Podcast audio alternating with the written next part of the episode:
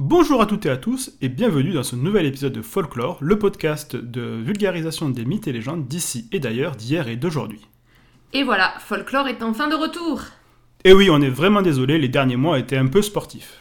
Entre le confinement et le télétravail qui, contrairement à d'autres podcasteurs et podcasteuses qui ont été ultra productifs sur cette période, nous a laissé un peu vider en fin de journée et pas tellement l'envie de revenir sur l'ordi pour bosser sur nos épisodes, et puis un déménagement à l'autre bout de la France, on a dû prendre quelques longs mois de pause. Mais on revient pour une année pleine cette fois.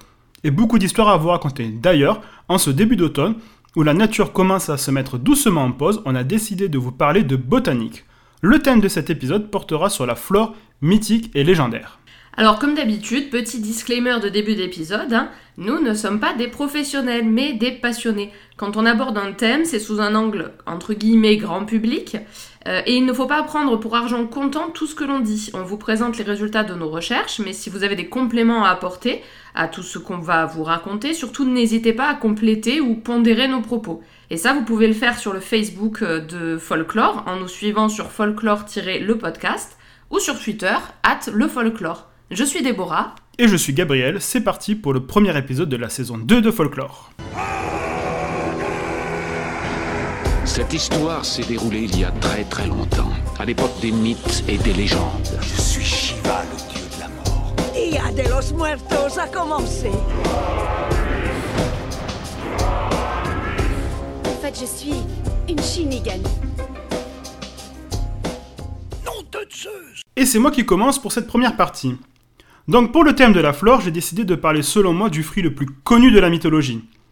Je rappelle que dans Folklore, on parle de mythologie au sens large, cela inclut les mythologies aussi monothéistes. C'est pourquoi aujourd'hui on va parler du fruit défendu. Justement, Déborah, est-ce que ça te parle?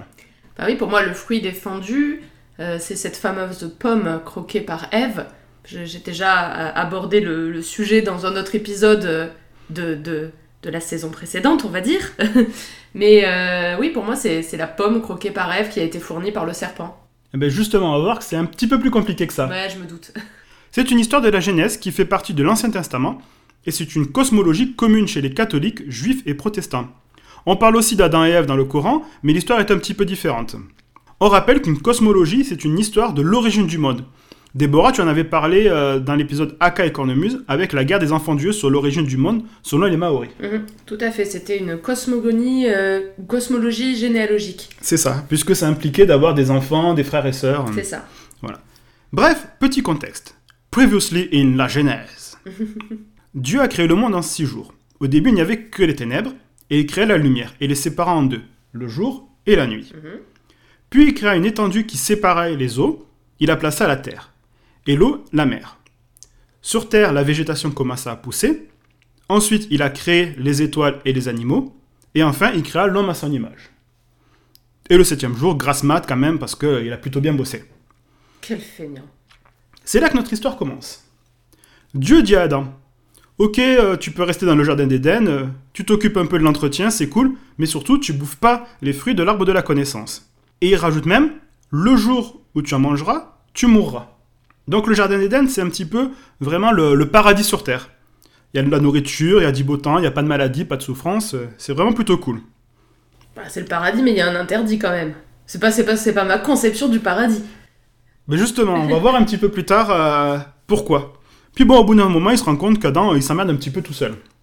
Et il décide de créer la femme à partir d'une de ses côtes. Et il l'appelle Ève.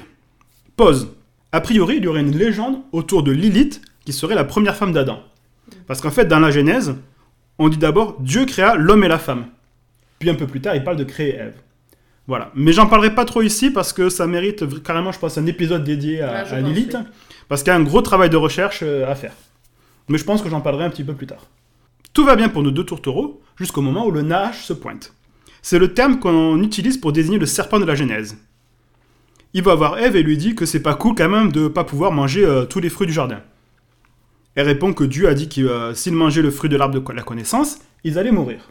Et le serpent lui dit qu'ils ne mourront pas, mais qu'ils seront comme des dieux, car ils sauront le bien et le mal. Ils sauront ou ils seront? Ils sauront, ils, sa- D'accord. ils auront, ils auront connaissance du Ok. bien et du mal, puisque c'est l'arbre de la connaissance. Elle hésite un peu, puis elle se dit bon, ben ok, et mange un fruit, puis le temps à Adam, qui le croque aussi. Et là, du coup, révélation. Ils se rendent compte qu'ils sont à poil, ils se font des habits avec les feuilles de figuier, et là Dieu arrive, et Adam et Ève se cachent, et donc Dieu appelle Adam, et il lui répond Désolé, mais comme j'étais à poil, euh, je me suis caché. Début de la pudeur. C'est exactement ça, justement. Et là, Dieu répond Dis donc, tu te foutrais pas un petit peu de ma gueule? Comment t'es censé savoir que t'es à poil? T'aurais pas par hasard bouffé le fruit de l'arbre défendu T'es sûr que la traduction est littérale ou c'est légèrement adapté? J'ai pris quelques libertés euh, sur la traduction. Mais j'ai quand même lu toute la Genèse, enfin, toute cette partie-là de la Genèse pour euh, faire mon récit. Alors Adam, c'est une grosse poucave. Il dit C'est pas moi, c'est Ève qui m'a obligé. Elle, pareil, c'est le serpent. On part sur euh, des bases de personnes qui assument leur connerie dès le début de la, la création de l'humanité. Donc là, Dieu, il est pas hyper content. Et au final, tout le monde en prend sur sa gueule. Voici justement un extrait de la Genèse. Un véritable ou un adapté Un véritable, un véritable extrait. L'Éternel Dieu dit au serpent Puisque tu as fait cela, tu seras maudit entre tout le bétail entre, et entre tous les animaux des champs. Tu marcheras sur ton ventre et tu mangeras de la poussière tous les jours de ta vie. Je mettrai intimité entre toi et la femme, entre ta postérité et sa postérité. Celle-ci t'écrasera la tête et tu, lui et tu lui blesseras le talon. Il dit à la femme J'augmenterai la souffrance de tes grossesses, tu enfanteras avec douleur, et tes désirs se porteront vers ton mari, mais il dominera sur toi. Puis il dit à l'homme Puisque tu as écouté la voix de ta femme, et que tu as mangé de l'arbre au sujet duquel je t'avais donné cet ordre, tu n'en mangeras point, et le sol sera maudit à cause de toi.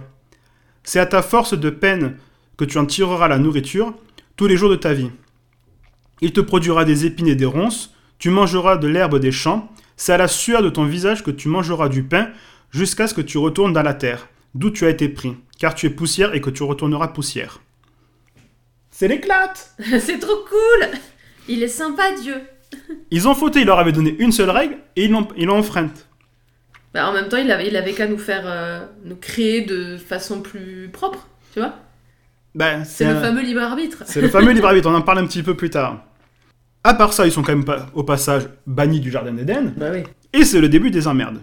J'en profite pour dire que beaucoup d'interprétations lient le serpent au diable, mais à aucun moment on en parle dans ces textes. C'est juste un des rares animaux qui a le pouvoir de parler à l'homme et la femme. Hmm.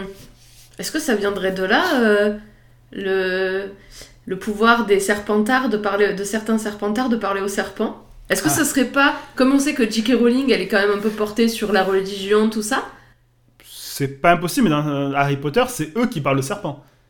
et, et non mais ils comprennent ce que les serpents disent aussi. Oui, parce Ah. qu'ils parlent de fourche-langue. Le fourche-langue voilà c'est ça. Et donc, au final, de quel fruit il s'agit? À aucun moment on ne parle de pommes. Ça peut être une figue, puisqu'ils utilisent des feuilles de figuier pour se cacher leur nudité. Dans certaines interprétations, c'est des feuilles de vigne qu'ils utilisent, donc on pourrait croire que le fruit serait un raisin. Mhm. On retrouve justement des illustrations sur des chapiteaux sculptés sur la basilique de Vazélé en Bourgogne, celle de Saint-Cernin de Toulouse, dans l'abbaye de Sainte-Gueniève euh, de Paris, et dans la cathédrale de euh, Gérénon en Espagne. En Arménie, on parle d'une grenade, et dans les œuvres, on a un max de représentations différentes. C'est vrai ouais. Sur le chapiteau du monastère de Sainte-Pérée de Rodez en Espagne, le fruit défendu est un épi de blé. Sur la fresque de la chapelle romane de Saint-Jean-des-Vignes à Saint-Planchard, en Haute-Garonne, le fruit défendu serait une olive. Bref, on ignore vraiment de quoi il s'agit physiquement, et sûrement l'interprétation de la pomme vient du fait que, euh, en latin, le fruit se dit pomum, et qu'en latin pommier se dit malus, ce qui veut dire mauvais. Donc forcément, il y a euh, des liens qui fait, euh, qui expliqueraient cette interprétation. D'accord. Autre idée reçue, on parle de péché originel car il s'agit de la première faute faite par les humains, mais souvent on associe ça aussi au péché de la chair, alors que pas du tout, puisque dans la Genèse, Dieu dit à l'homme et la femme de se reproduire. Au final, le fruit représente plutôt une prise de conscience, car le serpent dit vos yeux s'ouvriront. Et là où c'est bâtard, c'est qu'il y a vraiment un effet décalé dans leur prise de conscience. Ils prennent conscience de leur nudité, donc et créent la honte. Ils prennent conscience de leur mortalité, donc la notion du temps et de peur apparaissent. Et ils prennent conscience du bien et du mal, donc le doute et le conflit aussi apparaissent. Au final, le péché original serait plutôt l'orgueil de l'être humain, puisque l'arbre de la connaissance symbolise la connaissance absolue détenue par Dieu, et le fruit le désir de l'être humain de détenir ce savoir et de pouvoir l'utiliser comme il veut. On rejoint un petit peu le mythe de Prométhée, qui vole le feu aux dieux pour le donner aux hommes et qui en est puni. Effectivement. Certains philosophes interprète même le passage de la Genèse comme une réflexion sur la capacité de, de l'homme à s'autogérer, à se fixer lui-même des limites, puisqu'il n'est pas capable, puisque la seule chose que Dieu lui a interdit, il a, Il a- il il a a transgressé. transgressé. Voilà. Donc voilà un petit peu pour euh, la présentation du, euh, du fruit défendu. Ok, c'était hyper intéressant. Alors, je connaissais, mais j'avais pas plus euh, creusé que ça parce que bon, moi je suis, je suis athée, donc forcément j'ai moins de comment dire de sensibilité avec ces sujets-là, même si ça m'intéresse beaucoup. Et, et sur la partie représentation, je me, je me faisais une question puisque tu disais qu'en Arménie on la représentait un peu comme une grenade. Je me demande si c'est pas peut-être aussi lié à euh, l'endroit dans lequel on se trouve, euh, qui en fait se raccroche à euh, à des fruits qu'on trouve dans cet endroit-là, en fait, tu vois. Oui, L'endroit complètement. où on fait la représentation, parce que je suppose qu'en Arménie, il doit y avoir des grenades, enfin, Plus que des pommiers, plus que des pommiers ou ce genre de choses. Oui, en de toute façon, la, la pomme est un, le pommier en fait est un arbre très européen. Mhm. Donc c'est pour ça aussi que je pense que ça s'est principalement. Oui, et la comme- vigne très latin, et euh, voilà, donc Voilà. c'est à chaque fois, on... Mais voilà, mais à aucun moment dans le. oui, c'est explicite que c'est C'est une pomme. On ne sait pas de quel fruit il s'agit. S'il faut, c'est même pas un fruit que nous on connaît. Mm. S'il faut, c'est un des fruits euh, dans One Piece euh, qui donne les pouvoirs là. Je- J'ai pas la rêve, je suis désolée. ok, et ben merci. Euh, Donc- bah, c'est à moi du coup? C'est à toi du coup. Eh ben allez. De mon côté, je vais vous parler d'une plante qui est souvent associée à la sorcellerie dans l'imaginaire collectif.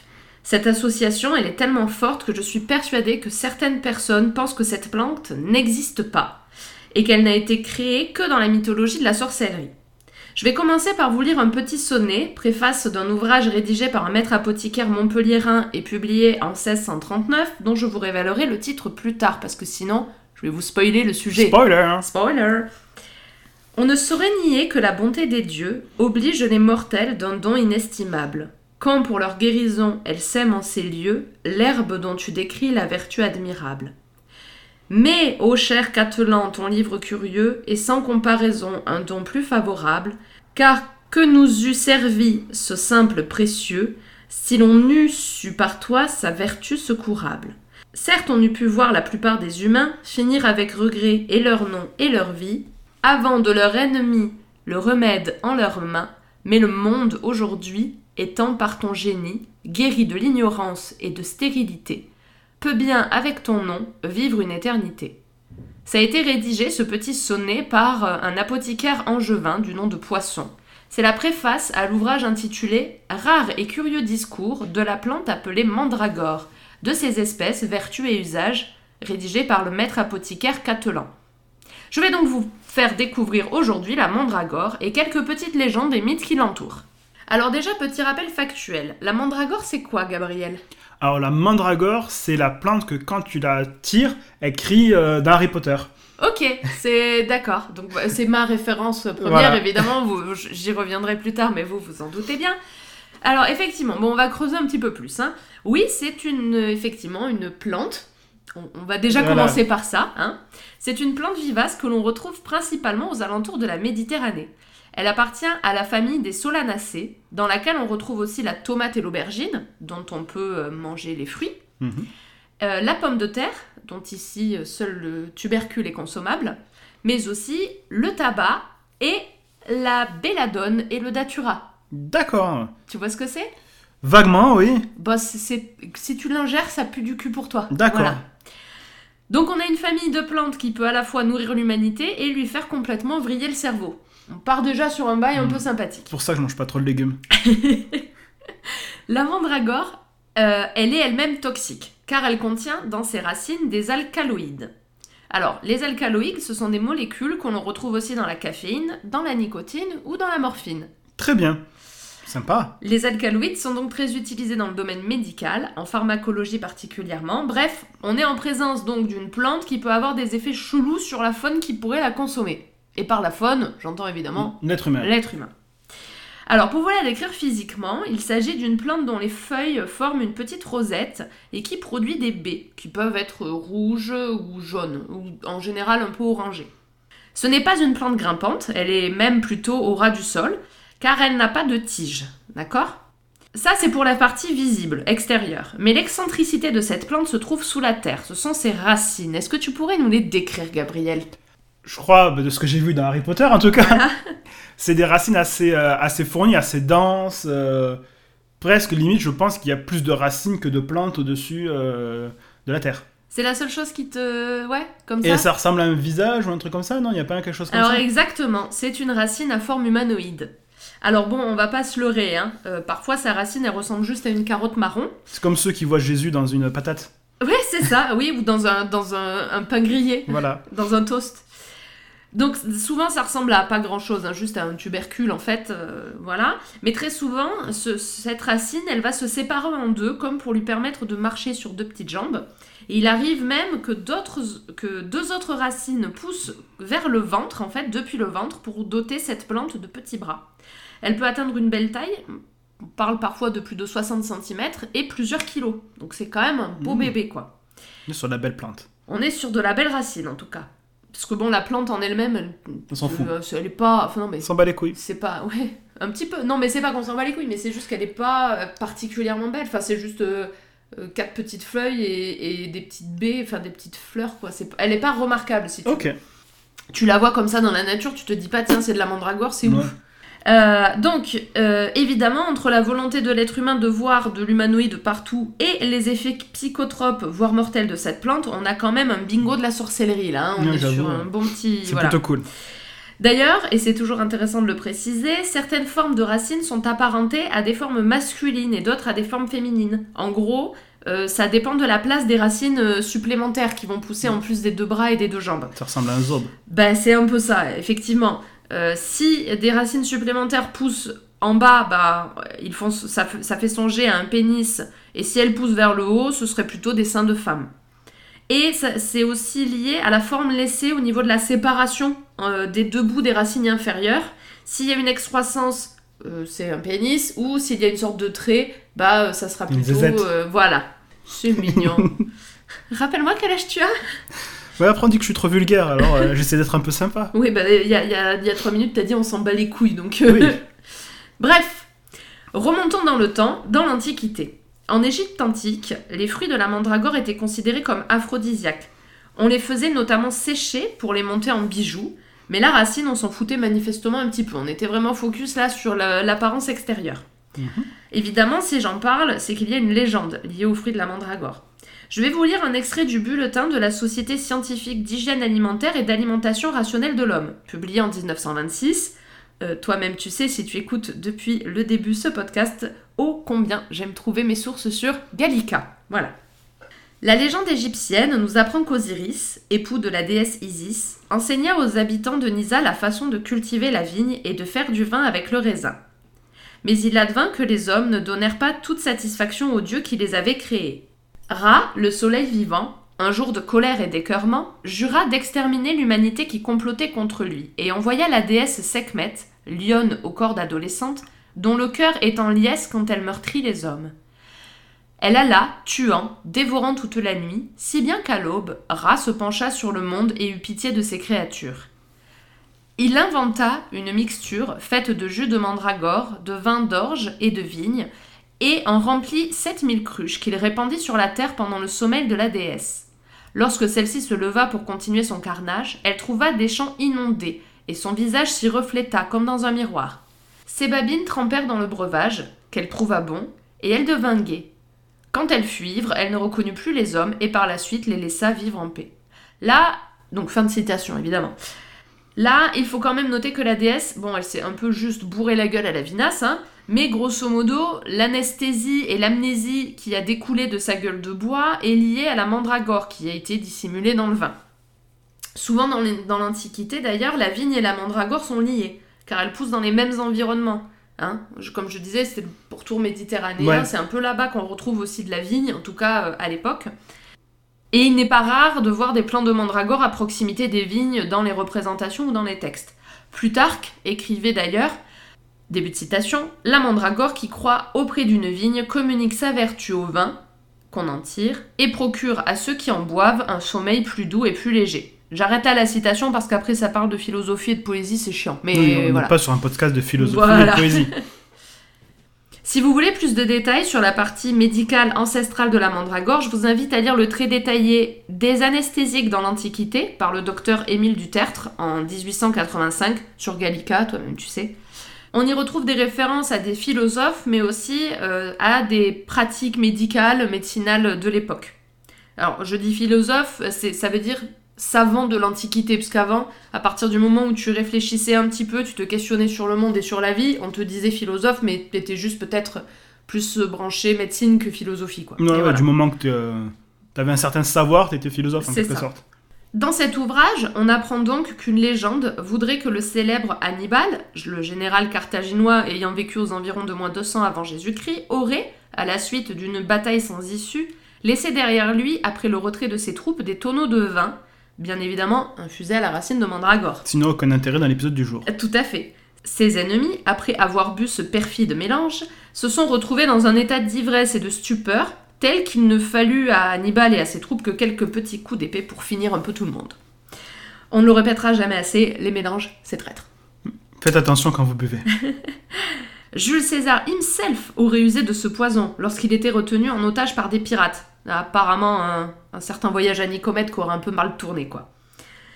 Avec l'aide d'une servante, il a fait introduire, en plus d'une fausse rançon pour sa libération, de la mandragore qu'il a fait mélanger au banquet des pirates. Bon, vous vous en doutez, ces derniers sont tombés dans une sorte de coma, pif paf, et quelques coups de dague plus tard, notre Jules est ressorti, frais comme un gardon de sa prison à voile. On retrouve aussi des traces de la mandragore dans la Bible. Enfin, là, il y a un petit peu débat. hein. Entre la mandragore, la truffe, le lys, on sait pas trop. C'est quand même pas tout à fait pas, pareil. pas mais tout à bon. fait pareil, ouais. Il y a débat. Bah, c'est comme la figue et la pomme. hein. C'est pas tout à fait pareil. hein. Euh, il s'agit dans les textes du Doudaïm. Dans la Genèse, on évoque la mandragore pour guérir la stérilité supposée de Sarah et la récente infertilité de Léa, les sœurs épouses de Jacob. Euh, le Cantique des Cantiques évoque lui aussi le rôle un peu aphrodisiaque de la mandragore. D'ailleurs, en remontant aux origines et pour faire écho au sujet que tu viens de nous présenter, Gab, il paraîtrait que la mandragore viendrait d'Adam qui, s'ennuyant et somnolent au pied de l'arbre de la science du bien et du mal, en pensant à un double féminin, aurait laissé échapper un peu de semence. Hmm. Mais bon, encore une fois, hein, c'est du domaine de la légende, hein, on se calme. Il s'agit d'une vision kabbalistique associant la naissance de la mandragore et les rêves érotiques d'Adam. Je vois un petit peu l'idée. Voilà. On voit ensuite au début du Moyen Âge apparaître des rites décrivant euh, différentes façons d'arracher la mandragore. Comme je le disais en introduction, cette plante peut avoir une racine très lourde et très profondément enfoncée en terre, ce qui rend son extraction difficile. Là-dessus s'ajoute le mythe d'un être qui refuse de se faire déterrer. On est toujours un petit peu dans le domaine de, de la magie en fait finalement.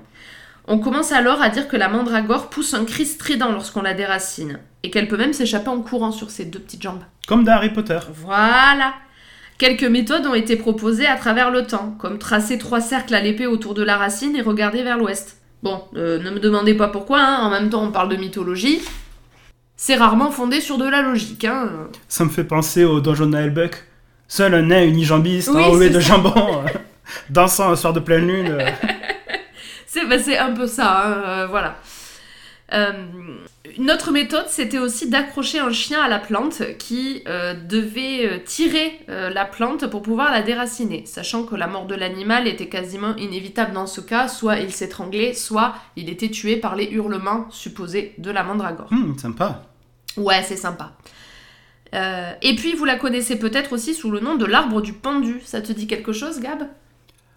Alors, vu tout ce que tu m'as dit et qui paraît que quand on te pend, tu bandes un peu, est-ce que c'était pas une sorte de Viagra ou un truc comme ça? Alors non, pas du tout. Non, non. Ah, Mais il y a, y a un lien, mais c'est pas, c'est pas ça du tout, tu vas voir. Euh, en fait, la légende voudrait que la mandragore pousse facilement au pied des potences, car elle serait issue du sperme du pendu et euh, de, de ses urines. Ah, Voilà. Sympa. J'étais pas loin. T'étais pas loin, mais c'était pas pour un côté euh, Aphrodisiaque. aphrodisiaque, non. Parfois, on retrouve aussi euh, référence aux larmes des pendus, mais bon, du coup, c'est moins crado, donc c'était moins Puis il y a rigolo. moins de zizi, hein. voilà. Bref, tout ceci expliquerait que dans l'inconscient collectif de l'époque et couplé au mythe d'Adam dont j'ai parlé un peu plus tôt, ces plantes aient une forme un peu humanoïde, si elles sont censées être issues de l'être humain, Oui. voilà. Euh, de plus, on retrouverait aussi notre lien avec la supposée action contre l'infertilité, puisqu'elle viendrait De la semence. de la semence. Concernant l'utilisation de la mandragore, on voit un peu de tout. Euh, de l'infusion, de l'onguent, l'utilisation en talisman, en bijoux. Tout est bon à prendre, mais les deux premières méthodes sont particulièrement dangereuses, rapport un peu à la toxicité du truc en fait, hein, euh, tout ça. À consommer avec modération. bah, fait- fait- grosse modération quoi, voire à pas consommer c'est mieux. Euh, elle était donc associée à la sorcellerie pour l'ensemble de ces raisons. Seules des sorcières euh, pouvaient, euh, dans l'inconscient collectif, sacrifier des animaux, en l'occurrence des chiens, pour pouvoir déraciner la, mandragore. Et euh, elle seule pouvait l'utiliser pour des rites, pour des potions, des onguents, afin d'entrer en transe.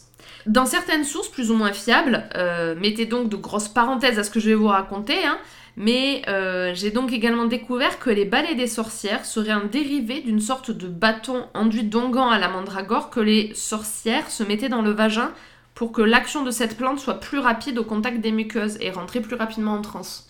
Hum, je vois. Voilà, C'est oui. Je Bon. verrai plus balai pareil. c'est ça. Bon, là encore, je ne fais que rapporter ce que j'ai pu trouver, ce que j'ai pu lire. Je mets donc des gros warnings parce qu'on a tendance à très facilement accorder à ces femmes qu'on qualifie de sorcières des rites sexuels sans véritable preuve en fait.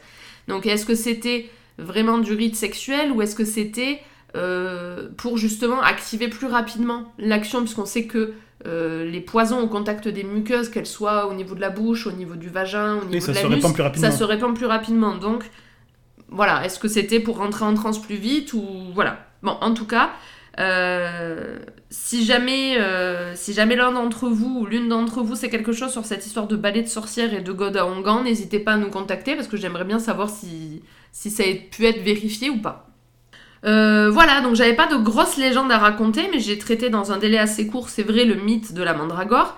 Euh, je vous rappelle qu'on vous mettra euh, de nombreux liens en description si vous souhaitez approfondir le sujet, parce que moi du coup j'en ai pas mal, euh, tant sur Gallica que sur Cairn ou ce genre de, de plateforme. Euh, donc voilà. Bah écoute, c'était super intéressant. euh, J'avais aucune idée de tout ça sur la, la mandragore. Et ben ravi, c'est un peu pour ça qu'on fait ce podcast aussi. Hein. Exactement, donc c'était très très cool, je te remercie. Et puis bah, on va passer aux références. Allez, c'est parti. Et voici les références dans la pop culture. Donc je vais commencer du coup euh, pour les références. Donc dans la saga euh, Assassin's Creed, un jeu vidéo d'Ubisoft, les Templiers et les Assassins vont à la recherche euh, de fragments d'Éden. Ce sont des artefacts issus d'une ancienne civilisation qui était là avant les humains. Et parmi eux, on compte plusieurs pommes d'Éden. Elles ont plusieurs utilisations, comme contrôler des esprits et localiser d'autres artefacts, mais aussi elles stockent des archives de l'ancienne civilisation. Donc on revient un petit peu à cette histoire de la connaissance. Mhm, effectivement. Dans la saison 10 des Simpsons, il y a un épisode spécial Bible où chacun des personnages vivent des aventures issues de la Bible. Et Marge vit une revisite de l'histoire d'Adam et Ève, mais c'est Homer dans le rôle d'Adam qui mange la pomme en, en premier. Hmm. Voilà, il y a même des dinosaures qui croquent la pomme et c'est ce qui crée l'extinction des dinosaures. Je me rappelle pas de cet épisode. Ah ben on le reverra si tu veux. Dans la saison 4 de Lucifer, on voit apparaître le personnage de Ève qui nous explique qu'elle a zouké avec Lucifer et que au jardin d'Éden en fait le fruit défendu c'était pas euh, une pomme et qu'elle a pas vraiment cro- croqué. Clin d'œil, clin d'œil. Ah Si tu vois ce que je veux dire. Ouais, ça avait plutôt une forme de mandragore Voilà, et il fallait la laper. voilà. Dans le manga Neo Genesis Evangelion d'Hideaki Anno, la Terre est attaquée par des monstres appelés anges. Et ils sont à la recherche d'Adam, le premier ange apparu sur Terre. Ensuite, en 2012, il y a une comédie musicale dirigée par Pascal Obispo qui s'appelle Adam et Ève, la seconde chance. Oui, c'est vrai, j'avais oublié ça. Voilà. Bah, a priori, tout le monde a oublié puisque ça n'a pas hyper bien marché puisqu'ils ont annulé la tournée avant même le début. C'était en quelle année t'as dit 2012. Oui, mais en même temps, c'était déjà fini les comédies musicales en 2012. Voilà. Peut pas toujours être bon. euh. Non. Et enfin, dans le roman Le papillon des étoiles de Bernard Werber, on retrouve le mythe de la Genèse, mais en appliquant la panspermie. C'est une hypothèse selon laquelle l'origine du monde viendrait des étoiles, et les écrits un peu euh, bibliques ou euh, cosmologiques seraient en fait des euh, métaphores ou allégories d'un voyage dans l'espace. Super. Donc à toi. Évidemment, je ne peux pas ne pas citer la série Harry Potter, même si tu l'as déjà fait, tant il y a de livres et de films qui surfent à fond de balle sur le cliché de la mandragore. Je ne m'y attarderai pas davantage, je pense que tout le monde a bien, a bien l'image et le son en tête, notamment dans l'opus La Chambre des Secrets, où c'est la première fois qu'ils doivent sortir la mandragore et se couvrir les oreilles pour ne pas tomber dans les pommes. Ah oui, maintenant que tu le dis, c'était dans Harry Potter. Moins connue, la mandragore est également présente dans Le labyrinthe de Pan, un superbe film de Guillermo del Toro sorti en 2006. La mandragore est ici utilisée comme une force féminine capable de guérir mais aussi de tuer l'un des personnages. Je vous invite, si ce n'est pas déjà fait, à découvrir ce film. Perso, je l'ai beaucoup aimé. Elle est vraiment cool, euh, on vous le conseille. Nicolas Machiavel est l'auteur de La Mandragora, une pièce de théâtre en 1526 qui sera librement adaptée en film en 2008 par des Anglais qui en ont fait une comédie dramatique, The Mandrake Route. D'autres adaptations euh, existent hein, en film. euh. Jean de La Fontaine s'est également inspiré de cette pièce pour écrire une fable sur le sujet. Elle est un peu longue, donc je ne vais pas vous la lire, mais euh, sachez qu'elle est disponible sur Wikisource si vous voulez la lire. Accrochez-vous, c'est en ancien François, donc il faut être un peu... euh, faut avoir les nerfs bien accrochés, quoi. Je vois, je vois. Mandragore est un roman de Hans Eitz Evers. Alors je suis désolée, hein, je suis pas germanophone, mais voilà. Euh, adapté de nombreuses fois au cinéma, qui raconte l'histoire d'un jeune homme qui insémine artificiellement une prostituée avec du sperme de condamné à mort, prélevé au moment de son passage dans l'au-delà. Alors, je n'ai ni lu ni vu cette œuvre. J'avoue que ça me donne pas tellement envie, donc j'ai pas les détails techniques de comment ils ont fait pour faire ça. Enfin, comment il a fait pour faire ça. Mais en tout cas, la jeune femme née de cette expérience va s'avérer être bien plus maléfique que sympathique. Ça a l'air spécial, je te. Oui, j'avoue. Ouais, ouais, ouais, ouais. Alors peut-être que je lirai le roman, euh, mais c'est pas sûr. Ouais. En tout cas, je verrai pas le film, ça c'est sûr. Enfin, l'un des films, parce qu'apparemment il a été de très nombreuses fois adapté. On a aussi euh, le shonen manga Flying Witch de Shihiro Ishizuka, euh, qui met également en avant une mandragore dans son tout premier tome. Mokoto, qui est le personnage principal, souhaite offrir à sa nouvelle amie Noah un petit cadeau et déracine une mandragore. Mais le cadeau va être euh, bien vite refusé car un poil trop bruyant. Oui, Voilà. a priori. Euh, donc dans ce, dans ce shonen, en fait, c'est l'histoire d'une jeune fille qui, qui part de la ville pour vivre à la campagne et euh, qui euh, apprend un petit peu à devenir sorcière, d'après ce que j'ai compris. Ça a l'air plutôt pas mal, je pense que je, je, je vais le lire. Ça marche. Euh, on retrouve aussi euh, la mandragore dans le jeu de rôle Talislanta. Euh, vous pouvez voir dans un des liens qu'on va vous mettre en description tout le bestiaire de ce, jeu de rôle. Et donc la, mandragore fait partie des monstres de ce jeu de rôle-là. On le retrouve aussi dans le mode Witchery de Minecraft. Oui, qui le cru, on peut faire des potions à base de mandragore dans Minecraft. Apparemment, on peut faire plein de choses avec ce, ce mode Witchery, qui donc euh, permet de passer en mode sorcière, quoi. Pourquoi pas, ouais. Euh, Mandrake Root, soit racine de mandragore en traduction littérale, hein, et également un titre de Deep Purple. Alors cette chanson est sortie en 1968. Je vous fais pas un dessin sur le sujet traité, surtout cette année-là. On est sur deux petits couplets dont le contenu est relativement explicite. Je vous laisse juger par vous-même, le lien sera en description pour pouvoir écouter cette chanson.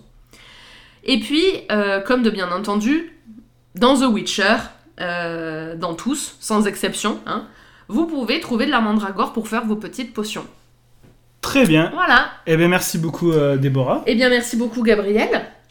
Cet épisode euh, est fini. Et n'est pas sponsorisé. Voilà, bah écoutez, c'est parti pour cette saison 2 de Folklore. On est content de revenir. Encore une fois, désolé pour le petit, notre petite absence. Voilà, et puis euh, vous pouvez nous retrouver sur euh, Facebook, Mhm. À folklore-le podcast, sur Twitter. at le folklore. Merci. Euh, vous retrouvez toutes les, toutes les références qu'on a faites dans la fiche du podcast. Et on se retrouve le mois prochain pour un épisode sur Halloween. Ah, ah, Pas encore ah. Non On n'a pas encore choisi ce qu'on allait faire, mais... Non, mais ça, ça va, ça va. Bah, faut que ce soit raccord, quoi. On va voir.